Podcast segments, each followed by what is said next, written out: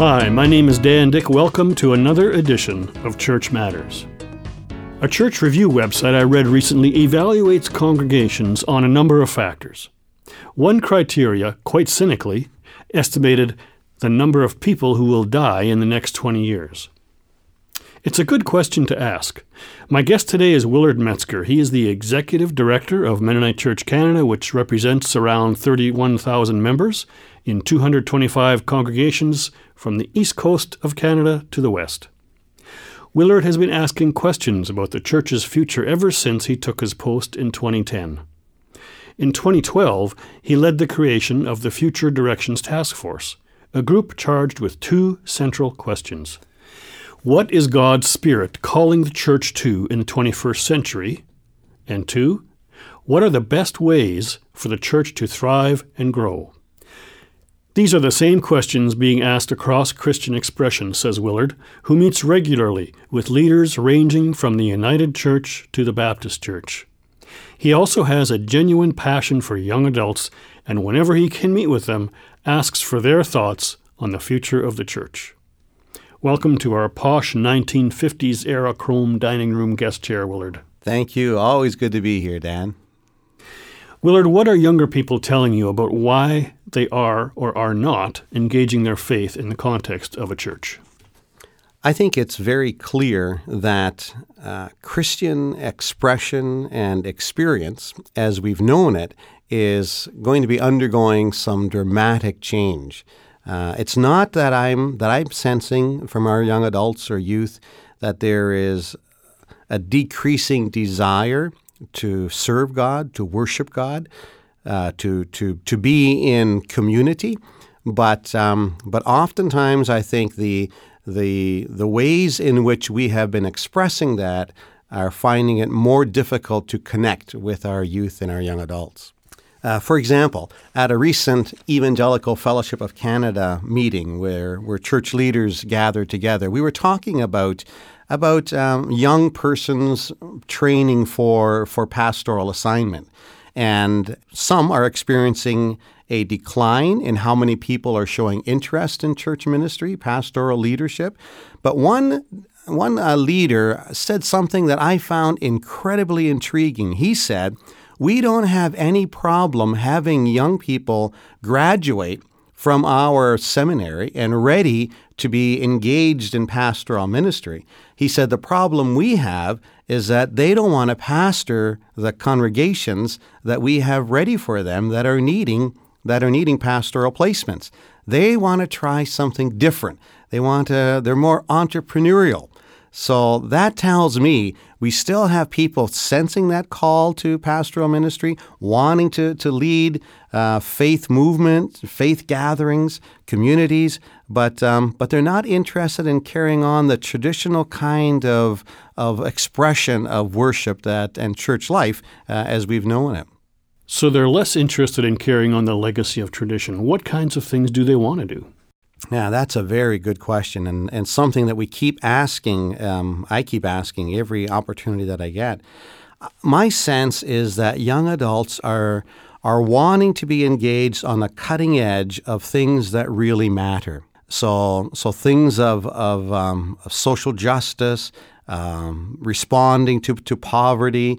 To me, um, young adults are, are, are expressing to me that's the kind of faith that they want to express because of their love for God, because of their commitment to Jesus.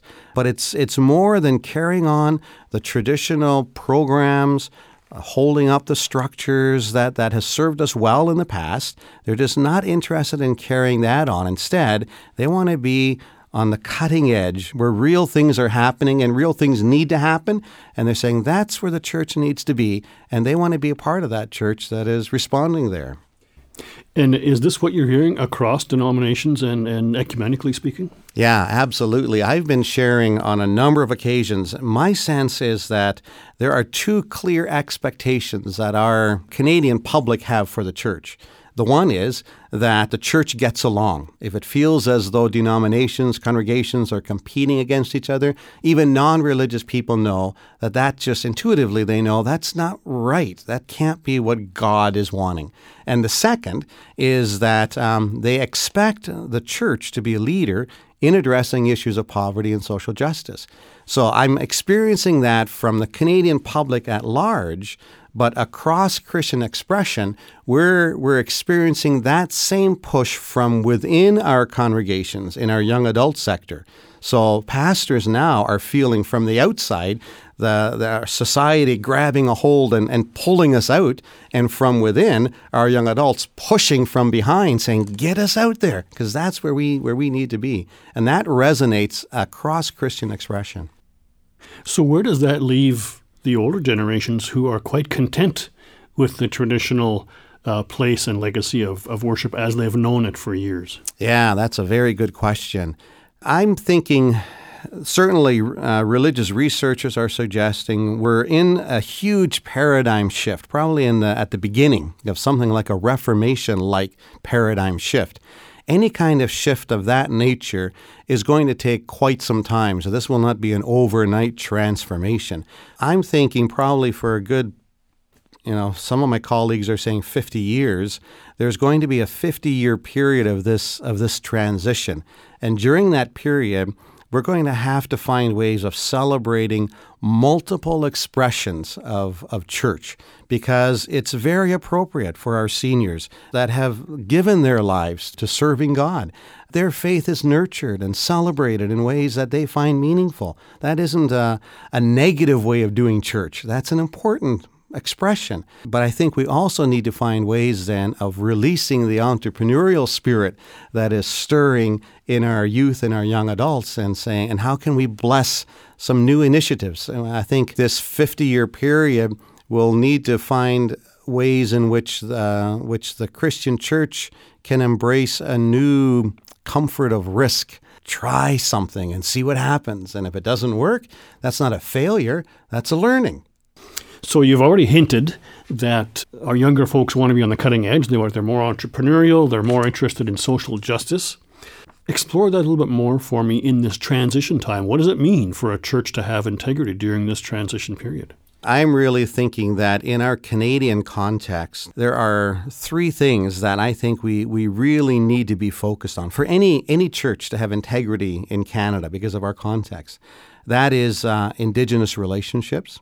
I think with the Truth and Reconciliation Commission that's just finishing up now, its uh, its mandate, but the concern is just going to increase and grow. And so I think I think we need to be paying attention to strengthening healthy relationships with our indigenous neighbors. I think that's that's critical. Second, I think climate justice, earth care. Uh, again, in our Canadian context and the, the richness of natural resources and the, the global stress for even access to, to, to clean water, I think there will be increasing pressure, global pressure, to look at countries like Canada uh, to say, is, is access to clean water, is that a global right? Just a natural right of peoplehood, just global peoplehood? And is it proper for any uh, government structure or any political entity to lay claim to a natural resource of the earth that is there for the sustenance of, of all global people? That's going to be an increasing conversation, and I think the church needs to be engaged on the front end of that conversation. And then the third, with the increasing immigration um, globally, uh, in Canada, uh, we have many more different expressions of faith that are present in our Canadian landscape. Uh, I think it's critical for, for church leaders to be able to display respectful, healthy dialogue, interreligious dialogue. Uh, so, those three things, I think, particularly as a Canadian, uh, in the Canadian context, for a church to have integrity, we've got to be engaged in those Indigenous relationship, climate justice, earth care, and healthy interreligious dialogue in a peaceful fashion. I think those are critical. So, where then are the growing edges of Mennonite Church Canada that you see as executive director uh, for the denomination? As Mennonite congregations, we have greatly valued a humble expression of faith, and I'm, I'm quite thankful for that. However, I think the Anabaptist perspective has a particular relevance right now that is pulling us, I think, begging us to be a little less silent about that perspective. We can still be humble, but I think we need to elevate Anabaptist theology. It resonates with persons that are looking for a greater alignment of evangelism, of expressing the good news by loving your neighbor, by making sure that we are responding positively to issues of poverty and social injustice. I think Anabaptism has always kept those two clearly together. We live our lives of discipleship, of response to our neighbors because of our love and devotion and our faith uh, in Jesus Christ. We need to do that with pride and with joy and and I really think that that it's that connection that is so relevant and that our Canadian public is actually quite hungry to see expressed and lived out. Willard, you've been a pastor for a good number of years, so you know what it's like on the ground. What would you identify as some of the key challenges that congregational leaders and church pastors are going to face in the next 10 to 20 years? As a denomination, we've come to recognize that the ministry and the structure that has served us so well in the past is just simply no longer sustainable. And that's not just financially, but emotionally as well. At a congregational level, that same dynamic is being experienced. The things, the ministries, the programs that we've done, uh, the committee structure, uh, and the need for for the volunteer labor that that, that that requires, that just isn't sustainable anymore. People are busier. People are still wanting to be a part of that faith community. But the kind of structure, the kind of programs that we've held as congregations in the past um, we just can't we can't sustain that any longer. So I think that's going to be a big challenge. Uh, how can we think more creatively? How can we think of, for instance, rather than having somebody serve on a committee for a three-year term, can we think more in in terms of an event? We're going to be doing this. Who would like to help volunteer for this event? And then it's a it's a simpler and cleaner way for people to be engaged because people are finding it much harder to envision and to make a promise for the next three years. Boy, I, I don't know. So I think that's going to be a challenge. Willard, we need to wrap this up, so this will be my last question for you. Is there any good news for the church in all of this? Oh, I think there's lots of good news for the church, but I think to see it, we're going to have to think a little differently. If good news means uh, can we continue what we've been doing and can that continue to thrive and grow, then maybe the news doesn't feel all that good. But if the good news is the Spirit of God is alive, stirring in hearts of, of people all across our country, in our youth and young adults, but they want to express it differently. And if we're ready to embrace that differently, then there is a lot of good news because there are going to be some exciting things happening in the future. Thanks for joining me, Willard. Thank you.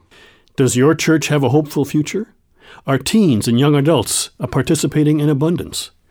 We'd like to hear from you. Send an email to churchmatters at mennonitechurch.ca and share your hopes for the future. That wraps up today's episode. Join us next month for another edition of Church Matters. To continue hearing Church Matters, please consider supporting this program with a gift to Mennonite Church Canada. To give, just call 1 866 888 6785 or visit MennoniteChurch.ca and click on the donate link. My name is Dan Dyck, and you've been listening to Church Matters.